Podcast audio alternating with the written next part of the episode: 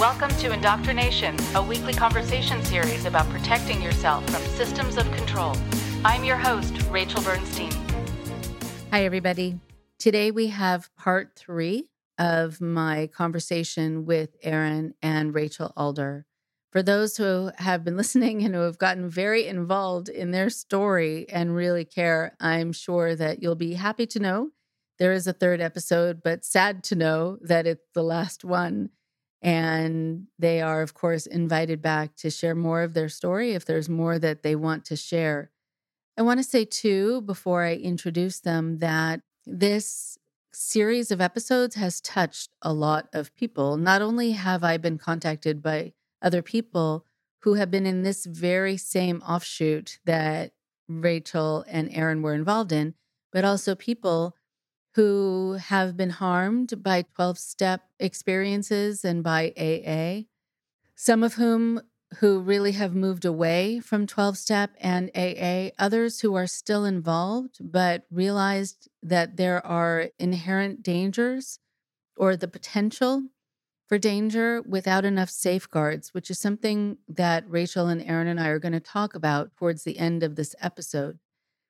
I truly want people to be able to have an experience that is more connected to updated senses of scientific discovery about addiction and also that not everyone needs to call themselves an addict in order to be able to get help and not everyone needs to believe in God in order to get help.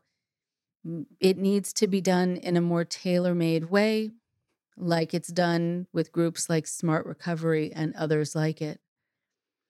But really, unfortunately, when this system was put in place, there were not safeguards put in place. So, this is not at all meant to have you move away from your 12 step group or your AA group if that is what's helping you and nothing bad has been happening and you're not in danger and you're surrounded with people who really do care and also are sensitive to and respectful of your boundaries.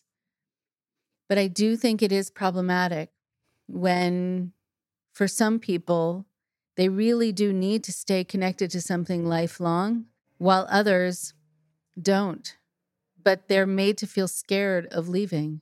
And then they don't get a chance to find out if they could do this on their own if they could remain sober, if they can remain happy, if they can remain on track without daily or weekly meetings. It's something so important to be able to find out that a lot of people are robbed from being able to find out in these organizations. Again, a change that I think needs to be made.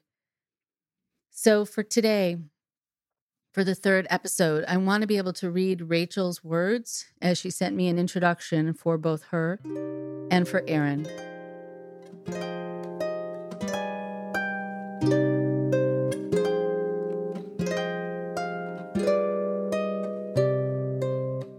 From 2012 to 2019, shortly after Aaron and I met, we found ourselves in a situation within AA where our vulnerabilities were being used to control our behavior. I didn't think that could be something that would happen to me. I'm educated, including a degree in psychology. I have a strong family support system. I've lived all over the country and experienced many different situations and people. It didn't occur to me that this could or would be something I could fall victim to, but nevertheless, I did. Aaron did. And we stayed in it for seven very long years. So, we are recording these episodes to ensure that others who come across this podcast know that this can and does happen to anyone, and there should not be shame around it, and that there is another way to live that doesn't involve being controlled by one or two human beings or even an organization. Personally, my biggest vulnerability that was exploited was undiagnosed obsessive compulsive disorder. This disorder created near constant thoughts inside me that I would cause harm to the people I loved and cared about the most. It tortured me for 12 of 13 years of my sobriety.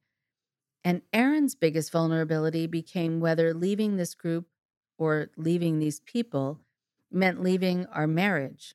When we left the group and the sponsor you will hear about on this podcast, and eventually for us, AA, our marriage began to truly take shape.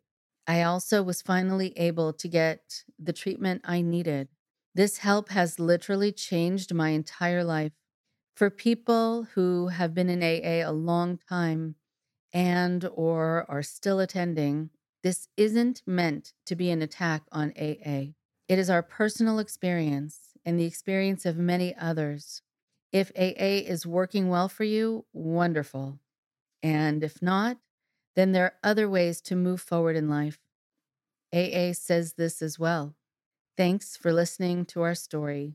And here is part three, the final episode, with Rachel and Aaron Alder.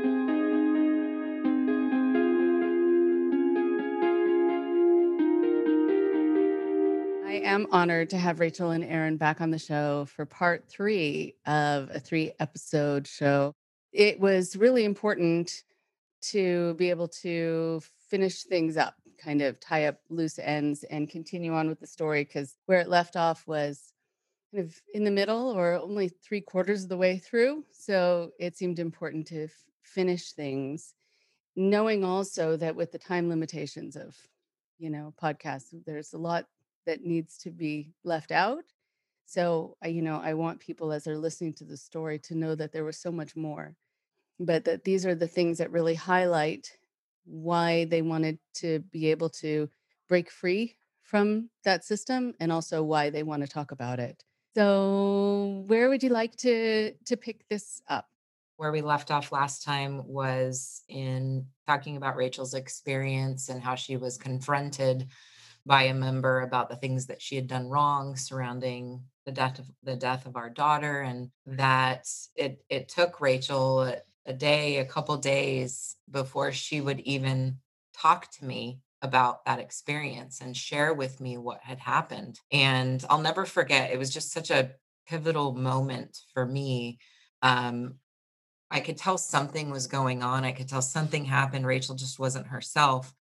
And we were walking through a mall and it just got to a place. And I, I don't recall if Rachel said, I need to tell you something. I think that's how it went. We sat down on a bench because I could tell something big had happened. And she broke down into tears and shared with me that this experience had happened with this person. And I just remember being so mortified that this was happening that that somebody could have it in them to take my wife aside, have a written list of all of the things that she had done wrong surrounding the death of our daughter. I, just, I, I could not comprehend that that was even possible, and let alone the the pain that it was causing Rachel. I mean, it was just almost unbearable for me to now being experiencing that with my wife and not knowing what to do. What do you what do you do? And when you're still in a place of not being able to talk to people and, you know, talk about these experiences. And it was just a very big turning point for me of this is all not okay. So, what did it take for you to just have that very clear realization and work through the fears that you have been given about having those emotions to really be clear about it? It became more clear for me, but I was still very much in a place of I it was always like a choosing between my wife and this program. And of course, I was very protective of her, but at the same time, she was still so in it and she was still so tormented by all of it. And I mean, Rachel, I'll let you continue from from then on because we stayed. And even after an experience like that, the hold that it has on you and and the things that occurred after that experience I didn't get much recourse. I didn't get to, you know, I was angry. I was, I mean, flat out, I was very, very angry at this person. I felt very violated by the fact that my wife was just a, was attacked for all intents and purposes. Again, surrounding the the death of our daughter. Yeah, I mean, it's uh we stayed in 2 years after um this incident happened.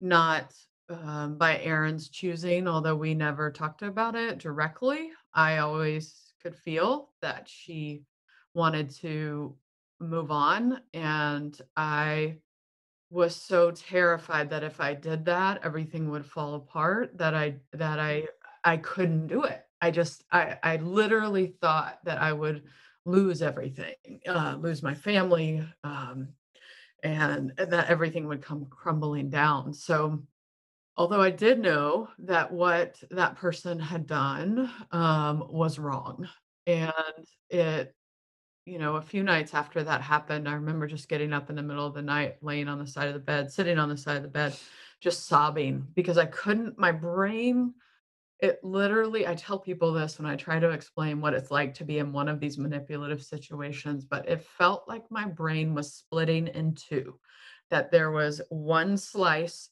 that was who I actually am, and then all of this uh, dogma that was this other slice. And I just laid on the side of the bed with my my hands over my ears and just rocked because I couldn't I couldn't soothe I'd never done anything like that. I couldn't soothe myself.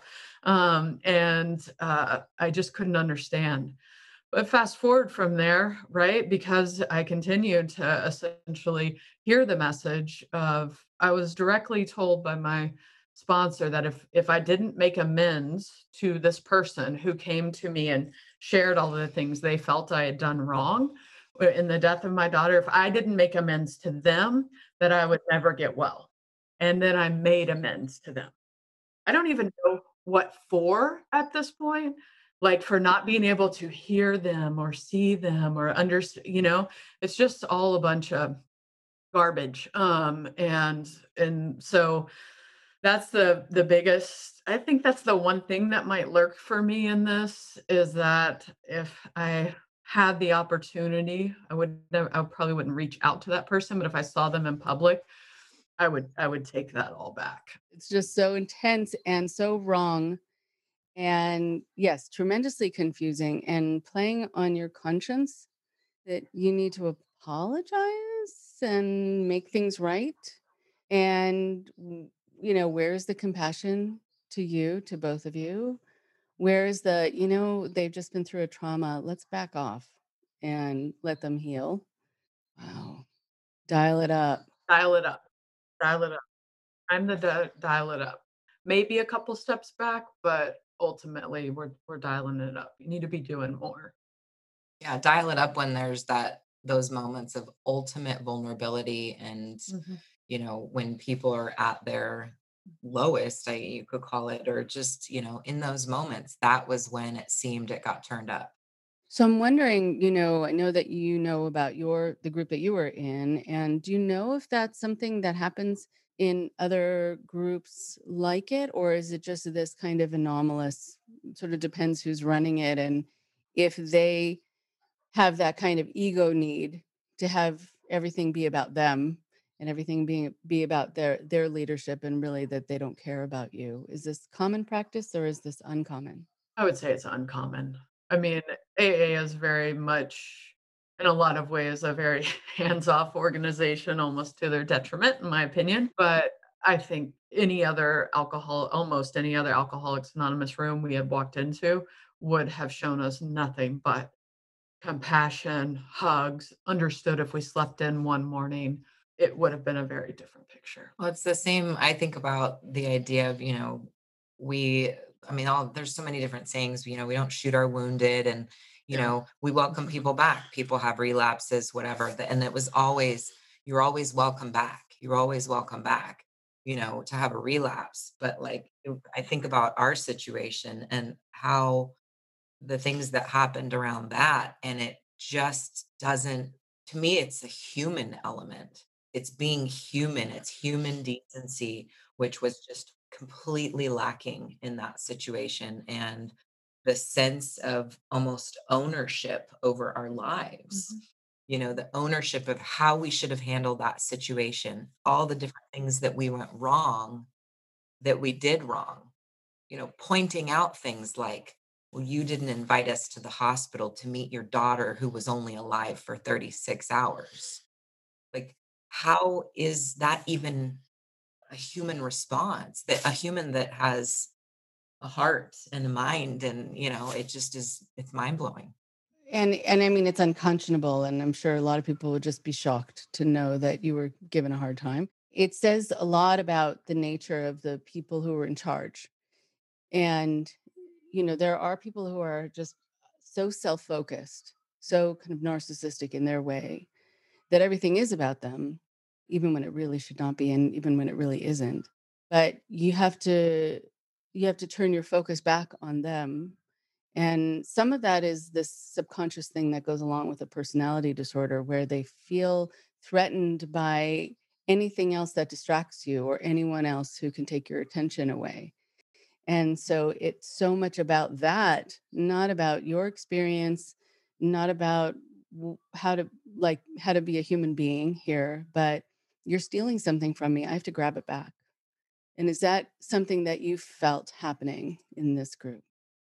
Yeah, the attention, the focus couldn't it was but it was almost like a game because if the focus was there, it was you, you just you just never know. And I don't know if we said this before, but it's like that also you never knew where the mark was. Right.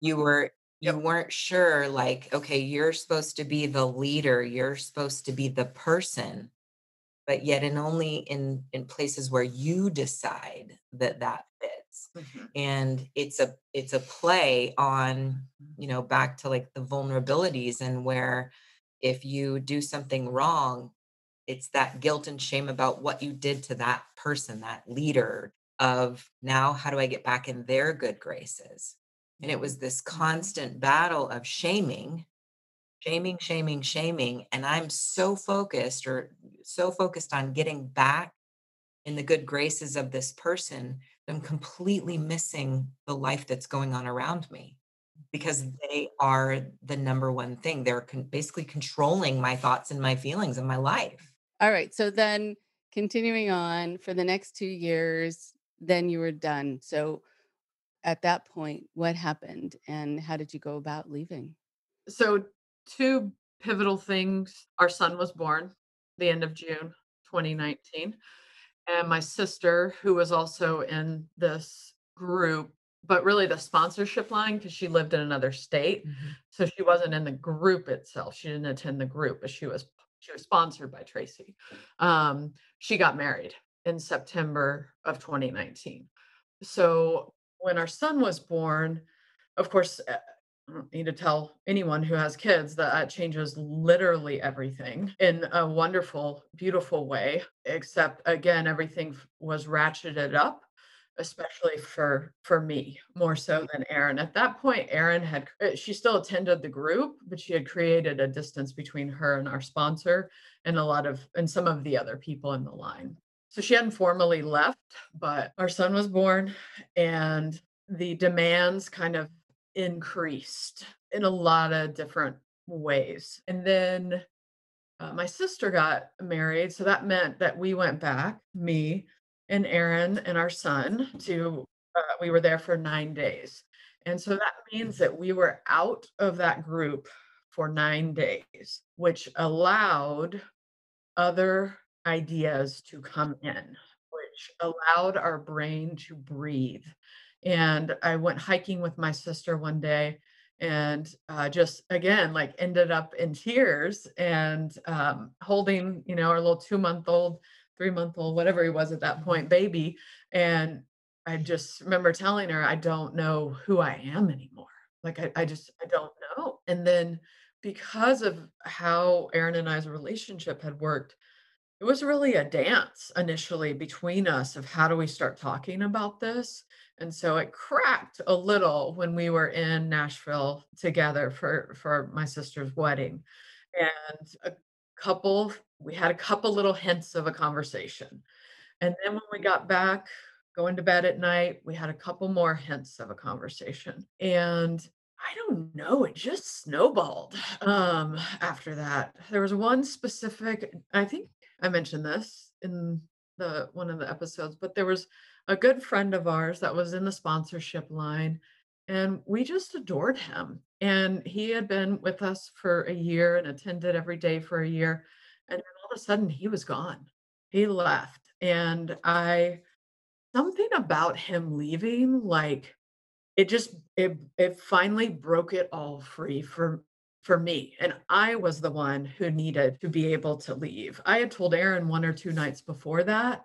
I said, if if you want to leave, you can leave. And I left it purposefully open because to me it meant the sponsorship line, the meeting, the marriage. I knew that I knew what I was doing to her. And and but then we were able to this one crack was made and it was a, a good chunk. I called my sister at three the next morning, told her about the crack that had been made, and and then everything just started to crumble.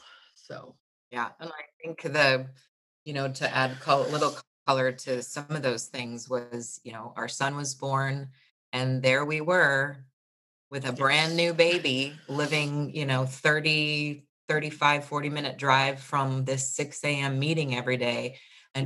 Expected the day that we came home with our newborn baby, we better be there at 6 a.m. So here we are two moms, you know, with a brand new baby, setting our alarm at 3:45 so we could somehow make it out of the house, you know, to get to a 6 a.m. meeting, bringing an infant, a brand new infant, into a room of who knows who could be in these rooms at any point, um, and staying there and being in this room with this baby and obviously you don't want to disturb and just the mental torture of that that, that we did that every day. My family couldn't understand it. They were constantly questioning yeah that my mom too. like how can you do this? Like this is insane and we just did it we just we didn't have a choice rachel felt like she didn't have a choice i every day probably said it was the most asinine thing that i can imagine that we're doing every day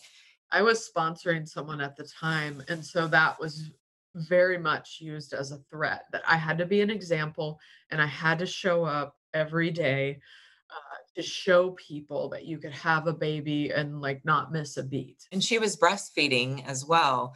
And we, of course, both had to be in the meeting. She had to be in the meeting. If she left for too long with the baby, there was words about it. It wasn't a good thing. It got to the point to where I would be the one that had to have wear him because we would wear him during the meeting.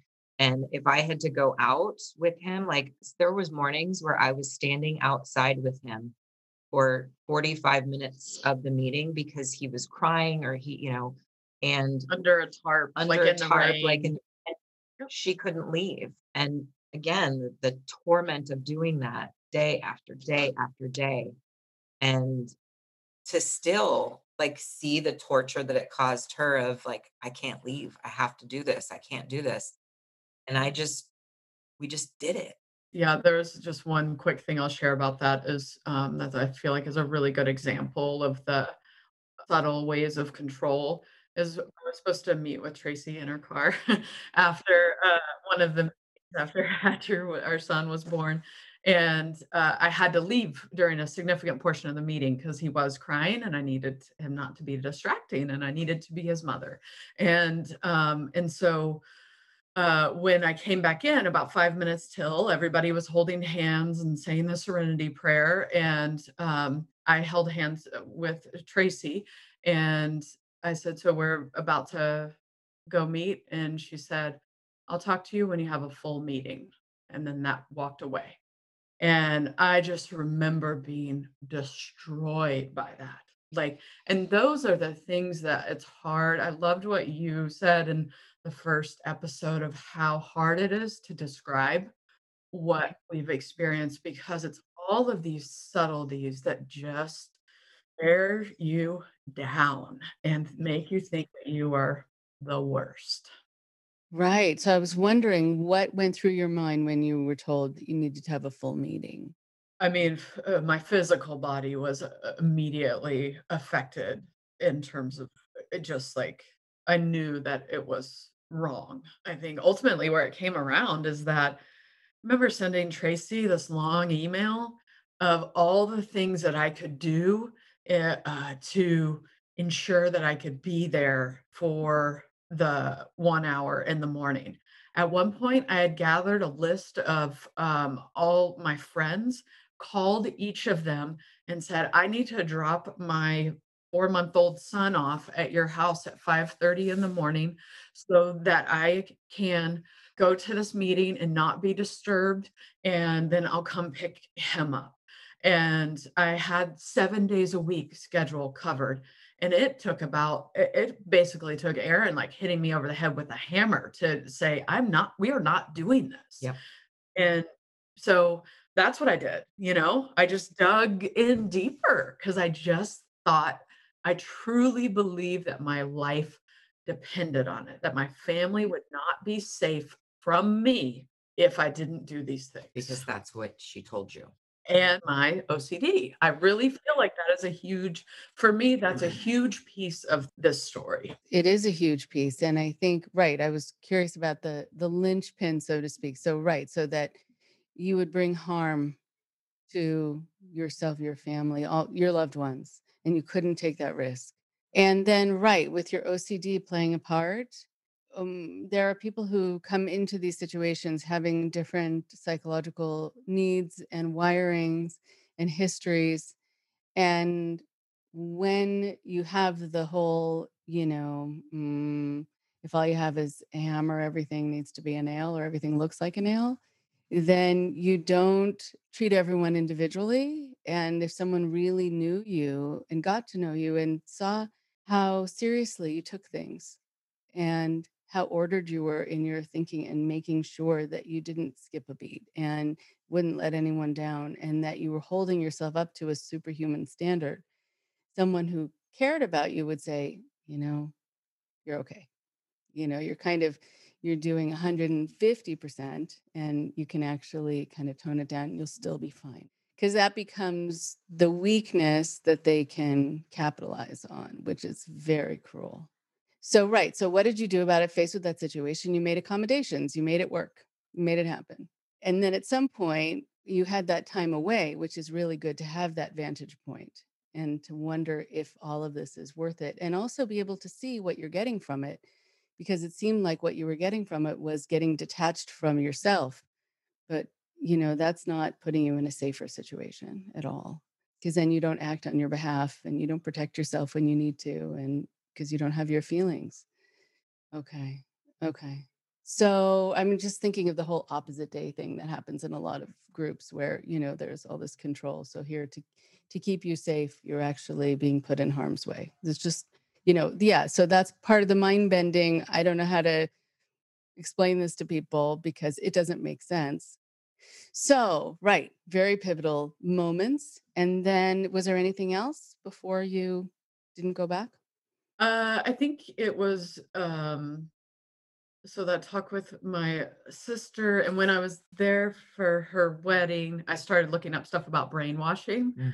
and then look, we we found you. We I started to Google things about cults, and uh, we found an interview that you did on a radio show with a gentleman that had been sci- in Scientology, I think, for a number of years and um, I listened to it and I was like, holy crap, like that is exactly what we have been a part of.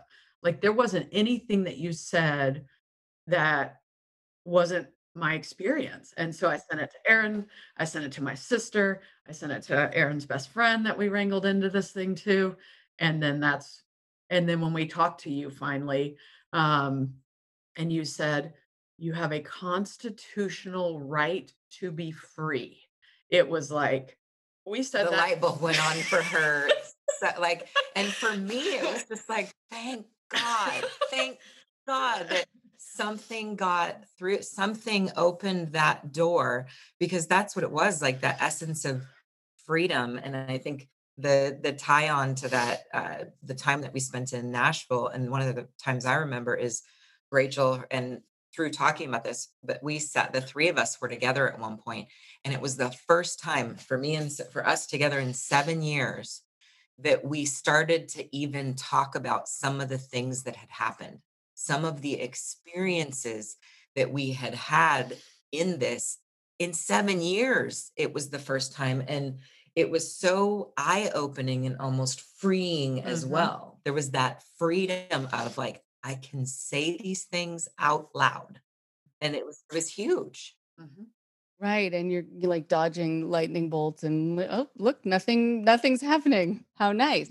But you don't find that out until you take the risk, and that's a really hard gap to kind of go through. Like, just to, mm, are we going to fall into this abyss, or are we going to make it over to the other side safely? And right, for people to just take that chance. I mean, I've had people in my office who are in like Bible-based cultic groups who will start to tell me some of the things they were told to keep secret and they duck right? I understood why they were why they were ducking and just see nothing happens. And the only thing that does happen is that you get a benefit from exercising your right and sharing how you feel and connecting and having the other person say i get it or me too the whole me too movement right? It starts with one person talking to someone else so that the other person can say me too and so i think i want to also you know, make sure that we mention for you, Aaron, you know, that you were ready to, you were ready to go and sooner. And I know that that's a hard thing within a couple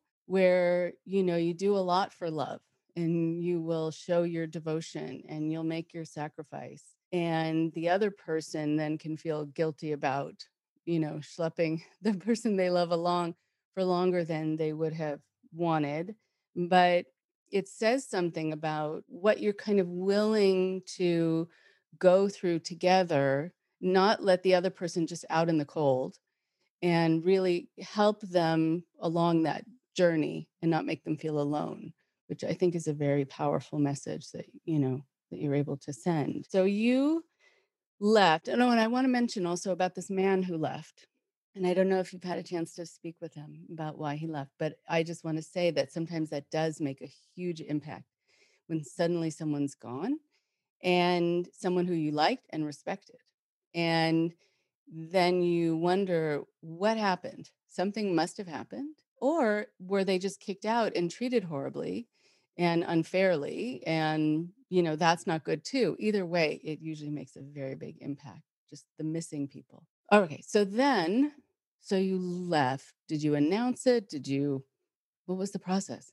No, we'd seen a lot of people move, leave over the years. So there were some things we were, and we had tried to leave, right? Two other times before we were successful this third time. So we had some ideas around how not to leave. we applied what we had learned from previous. Aaron just kind of slowly rolled out. And I was trying to finish a responsibility that I had with the group. And so I ended up meeting with Tracy and another person at a higher level in the sponsorship line, let's say, uh, to finish this project. It was writing the story of our group, actually. And we were doing this last revision, and I uh, met with both of them, and it turned into them turning on me and saying, essentially, knowing that I was on my way out and confronting me with that, which I knew would happen.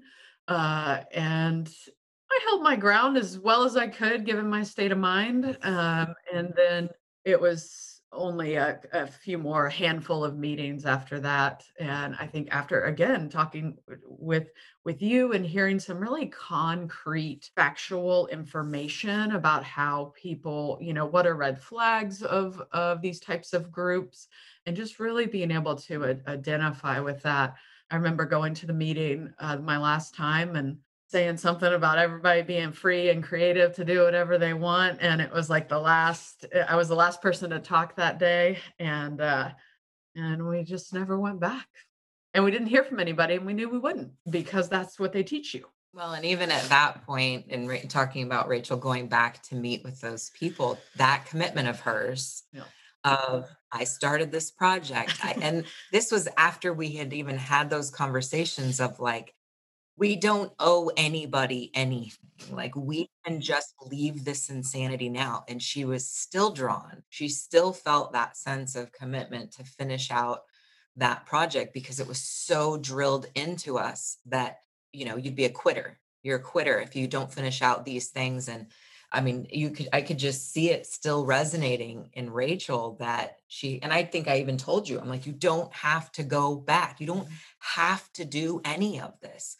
We can, I, I specifically remember saying, we can just not go. And it was still hard for her that pull and she ended up going and you know having that and i think the reality for us was the that we know when you do the you just don't go it still baffles my mind you know we were with these people every day for seven years spent so much time with them went through so many different things and when we decided to just not show up you know and it was a conscious decision we're done you're supposed to see them at 6 a.m. the next morning. And we didn't show up, which you know is abnormal.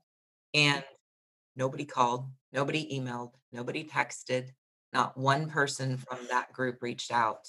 And still to this day, I or, or the I mean, core people, the yeah, core not, people, not a oh. word. And that was how it went. When people left, nobody called to ask questions. Nobody, why are you leaving? What is the situation? It was, and it almost is a, a clean break.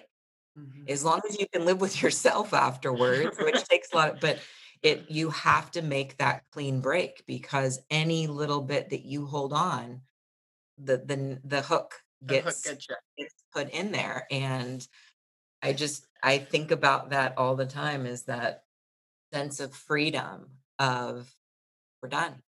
We just and, and for me to really see that in Rachel that like we did it and she did it.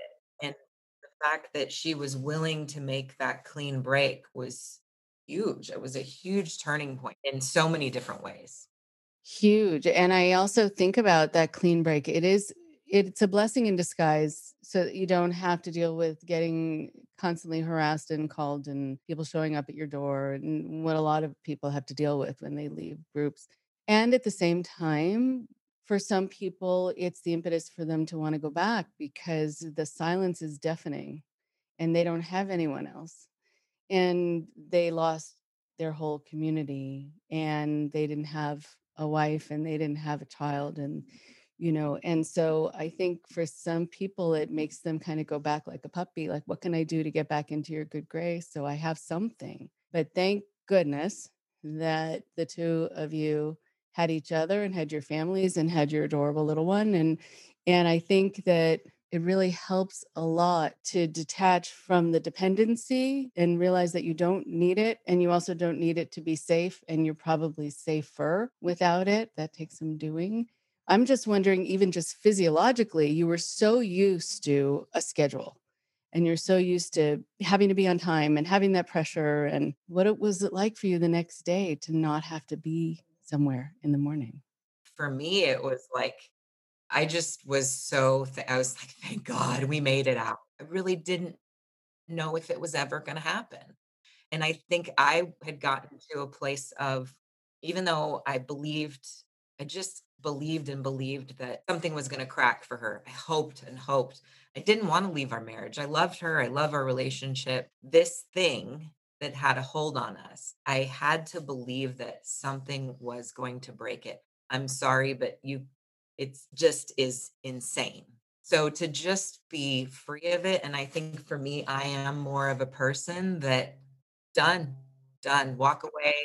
Like, and so, but to know that I really needed to be supportive of Rachel through that process and that and cognizant of it wasn't going to be as easy for her as it was for me.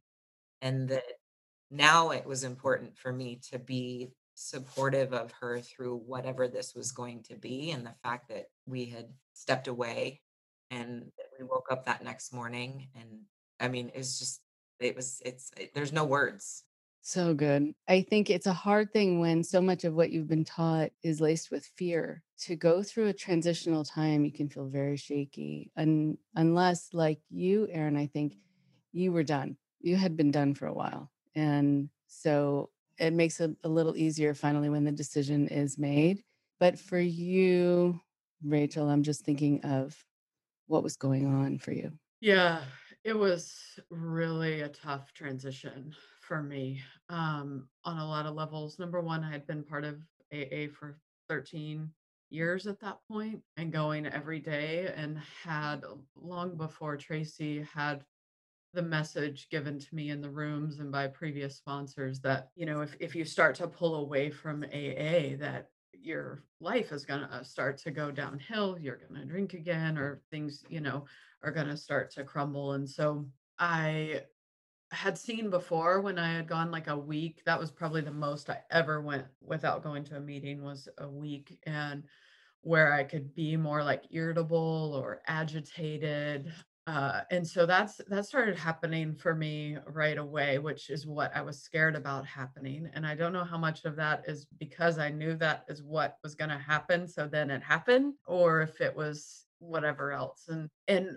tied in with that ultimately anxiety you know that i was mm-hmm. experiencing i knew that that anxiety would lead to an increase in those terrible thoughts that tortured me because i'd seen it happen time and time again and so that was always my biggest fear, even as we were talking about leaving and preparing to leave.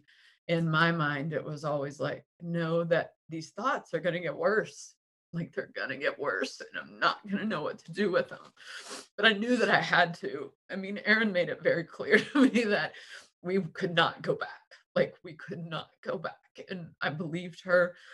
And I knew that I just needed to do it. It was just so scary. And so, initially I thought I would keep doing all the things, all the what, all those nevers we told you, all the, the rigidity, still going to a 6 a.m. online meeting, still do all the rigid, but just without the sponsorship line. And quickly, Aaron and my sister were like, no, I don't know how else they said it. It was just, it wasn't going to happen. And so things just started to dial back slowly. And, you know, I, I've started to, to work with you, Rachel, and, and uh, we got to talk about some of those things and some of the other things that had occurred in my life that I was able to start addressing. I don't know. It just started unwind. And then, you know, I quit going to AA completely and I I just found that I felt better and better um not going and more and more myself and then ultimately I was having trouble sleeping.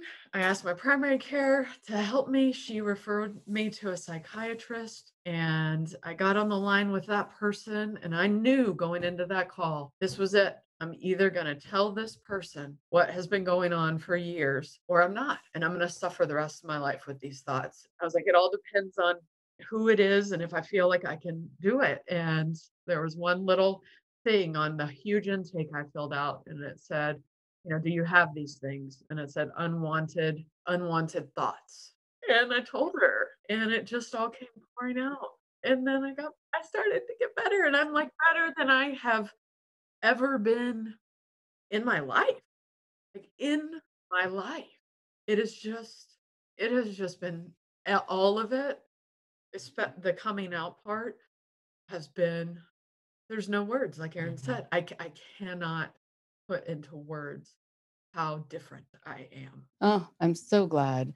And I and I think just knowing that whole, you know, the list of the nevers, the things that you can't say and can't do and can't feel and can't can can't you know to to like take that like it's this huge I, I see it as a wall between the two of you and just to knock it down and throw it away and then you get to actually talk and relate and feel and have it all be okay and just to connect in a way i'm sure that's just so much more significant and personal. So i'm wondering just as we finish up just about, you know, while I know that you're talking about an experience in kind of perversion of 12 step, you know, when you talk about what it feels like to leave or to be shunned, like to have people just cut off from you, you know, this is something that happens to almost everyone. A lot, well, m- many of the people who listen to the podcast can relate mm-hmm. to that experience and having kind of one foot in and one foot out and also knowing that so many people who control other people rely on their goodness and rely on the standards they set for themselves to do the right thing and that you're going to want to come back because you committed to other people to help them, you know, but to put yourself first and not have it be where you're being selfish and you're not harming anyone, you're actually saving yourself. The whole other way of looking at it, but it takes some doing. Should we go into talking about what you think needs to be put in place to help safeguard people? I mean, I can tell you what we've done. Um, this is one way, right? Just telling our story. Yeah, I'd like to also just yep. add into that the talking about it, the, the talking about it with other people, because I think it was also a slow process for us. You know, we came out of it and then we're out, but yet it's not like we ran to our families and said, guess what we just went through? Guess what just happened? Like it was a slow process of getting to a place to talk about it, to do some work around like, how do we talk about it? And are we comfortable talking about it? And to get out of that conditioning of mm-hmm. it's gossip or whatever. Um, just how important I feel about the talking to people and being able to share, you know, the story. And I can't, I mean, since we have got out being how many times I've somehow there's been a crack and been able to share my experience and how it can open people up of like me too exactly what you said but that won't happen if we would have been too afraid i mean just even to the place of i'm too afraid to say this person's name out loud i'm mm-hmm. too afraid to actually name the things that were happening i think a big huge piece of that process and even it was for us in our marriage and be open about it and not be open to you know get rid of some of that the fear and the shame around you know we're smart people. We are two intelligent educated people. How did we fall into that? Right. Well what should be in place or what should people watch out for and what's best to do if you're noticing something? Because a lot of people will talk about they notice something they were told to talk to someone there and nothing came of it. And so then what? What are the tools that people have at their disposal? Who can they talk to about these things? I don't know if anyone would have gotten through to me with the programming that I had at that time. I, I wish that maybe more people had tried in a more direct way, but I know people did. But some of the things are, you know, eh, with AA specifically, is trying out other meetings, not kind of jumping on the first person that uh, says that they can help you um, staying away from people that think they have all the answers. Um, anyone that tells you that to stop following any doctor's orders, just peace out on that person, no matter how charismatic they are. I think it's just hard when you're vulnerable to speak up when you see something wrong because you're coming in uh, so down on yourself and your life. And so it, it makes it really challenging to uh, speak up and take breaks from AA. Oh my gosh, I know I'm probably going to get a, uh, some sort of flack from that from people who still go, but it's important to do what we did by going to my sister's wedding and letting our brain breathe. Like that's the only way I can describe it because then you're allowed to make choices because you see there are options. But if you don't pull back, you can't see that there are other ways to live. And I think also you don't have a chance to find out if you can trust yourself without the group. And are you going to die? You're you going to wind up in the gutter or all the things, all the things happening to you that they say, and maybe not. And for some people, they do need something that, that requires a regular check in and someone keeping them to their commitments. And other people have left and sometimes gone back when they needed it, mm, but haven't gone back at all or have found other things like smart recovery and other paths and gotten involved in Facebook groups where people are saying we're not against it but this can happen and or this happened to me and let's connect so it's nice to know their resources and and so I I'm very happy for both of you that you have been able to start anew and that you've gotten to know each other and also know yourselves. You know, I think you have this connection of going through the fire together. and seeing also how you can become this automaton that here you're with your newborn and out in the rain and you you know uh, what right in retrospect you're thinking okay i was i was programmed it's like being in a trance. Uh okay so i really appreciate all your time and coming forward and i hope you don't get any flack but if you do you know i hope that you kind of yeah i hope you kind of take it the way i take it where people are are worried about something being taken away from them that they think they need which is understandable or they feel like that's a way to have the people in the group be happy with them that they said what they needed to say you know and defended the group and whatever else but a lot of people have already responded so powerfully and beautifully to the first episode and now when people hear this both episodes will have already come out but people who are really relating to your experience people who have been in 12 step and also people from other groups where the, it was the same methods of control and it was something that just went rogue and and they were on this runaway train and they didn't know they didn't know what to watch out for and suddenly they were going at lightning speed and they couldn't stop what was happening all right so be well and good luck. And if there's anything else you wanted to share or anything that you guys are working on that you want to let people know about or resources or whatever else, just share them with me so I can share them with the listeners. Thank you. That'd be great. Thank you. Thanks, Rachel. Okay. Okay. Bye.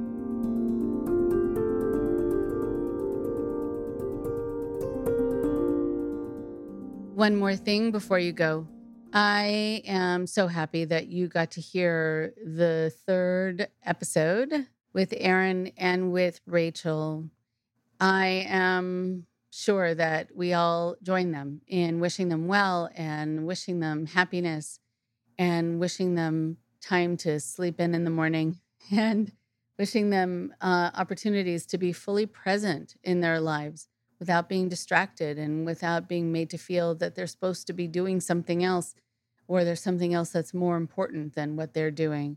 So they are wonderful for sharing their story, and uh, their son is lucky to have them as parents. And I wanted to be able to talk briefly about two things today. One is that Rachel talked about taking some time away and giving her brain a chance to breathe, as she said. And also getting to that point where she said to her sister, I don't know who I am anymore. It is incredibly important to take time away. Time away helps us at times to reset. It helps the high kind of wear off for a while, it helps clarity come back, and hopefully it helps you regain perspective. So you remember that you're not necessarily alone in the world if when you took some time away you reconnected with friends or family and it also helps you be reminded about the fact that maybe there are people out in the world you can trust who really do care about you and really love you if you've been told otherwise and also you can check in with yourself in order to kind of see do i miss what i was involved in or am I just afraid of not going back? And am I afraid of not going back because I've been told to be scared that if I don't go back, something bad will happen to me? Or mm, if I'm in a controlling or abusive relationship, do I feel like I want to go back? Or just am I scared of making this person angry with me and that's why I feel I need to go back. Just having that time to have that perspective, to think that through and check in with your emotions is a very important thing to do. It's very hard to do when you're in it. So to find excuses to take time away, it's a wonderful thing, even if it means you just have a few hours where you mm, either put your phone down if they're constantly trying to get in touch with you, or you just connect with other people who you haven't connected with in a while who can remind you again about your connections in the world and also remind you about who you are. There was an article that I was interviewed for that appeared in Filter magazine online about AA.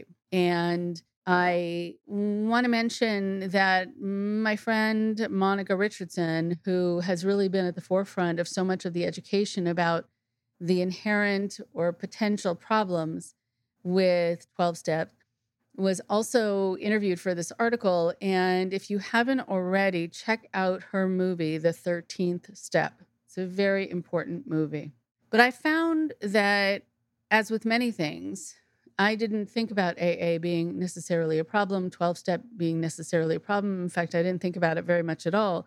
But a lot of people started coming to me and saying that they had gotten involved in 12 step programs and they had, were wanting to turn their lives around, but then they had a sponsor or a controller, an abuser or a boundary violator, and they were stuck. Because here they're told if they leave, they're going to die. But by staying, they are letting themselves potentially be open to victimization. So the problem, of course, keeps coming back to this idea that you need to be involved in things that have safeguards. And if there are no safeguards, then you don't want to be involved. Find out if there is a problem. Find out before you devote yourself to something. If there's a problem, is there somebody to talk to? Is there someone on the outside to talk to? Not just you need to bring your issues back to the group and talk about it there. There are usually not safeguards in place when it's in house. And so, what we find is that some of these groups are very cult like, not all, but some. And one of the things that I've noticed about them is that they really give you an identity, just like a cult does. You have to call yourself an addict, you have to call yourself an alcoholic. And I think that that is problematic because you're more than those things. And if you just call yourself that or are called that, then that's going to be your focus. And then you're going to miss opportunities to focus in on the fact that it could be the issue that it's alcohol or drugs of a different sort or another kind of addiction. Or it could be that you were self medicating because of other issues, because of other things on your mind, or, or other mental health issues that you really should be addressing, or medical issues that you should be addressing, instead of taking the time just to talk about addiction alone. The other problem that I find with a lot of these groups is this whole idea of sharing. So you can decide in some of them to not share, but usually the push is to share, to really be pushed to open up to people who sometimes are going to respond to your information in a healthy way and sometimes are not. And there are some people who've found themselves sharing much more than they would have otherwise with people they really barely knew because they couldn't defend against the social pressures of the moment, the kind of peer pressure, I suppose. And they thought it was a way for people to be happy with them. And then they wound up being very unhappy that they felt kind of strong armed into something or felt that they couldn't say no. And there are people who will go along with things because they don't want people to be unhappy with them. And they'll make commitments to groups because they are told that that's the way to show that they have integrity. And they'll be then more focused on proving that they can make the commitment rather than really researching the group that they're making a commitment to and sometimes, and it's really good to know this, is that you can get into some very deep and dark stories, some trauma, a lot of history, things that are going on for you in your life now. And that even though there could be a room filled with people who are caring, sometimes it's not always that safe, as we've noticed with Rachel and with Aaron. But even if the people do care, they're still not mental health professionals. And a lot of them are still healing themselves. So they're going to approach your issues through the lens of their issues some of the time. And that's a really important thing to keep perspective on. And I know that people don't want to disappoint other people and they want to say what they know they think they're supposed to say in the moment. But to take the time away, going back to Rachel and Aaron's point, to take that time away and think, how was my experience in that group with that group of people? Did I receive what I was there for? Or am I left feeling worse about myself? Or am I left feeling I really can't trust myself now?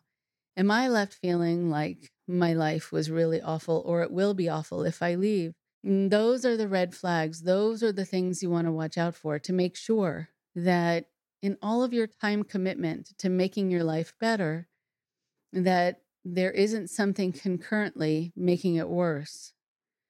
So if you have any further questions, please feel free to be in touch with me.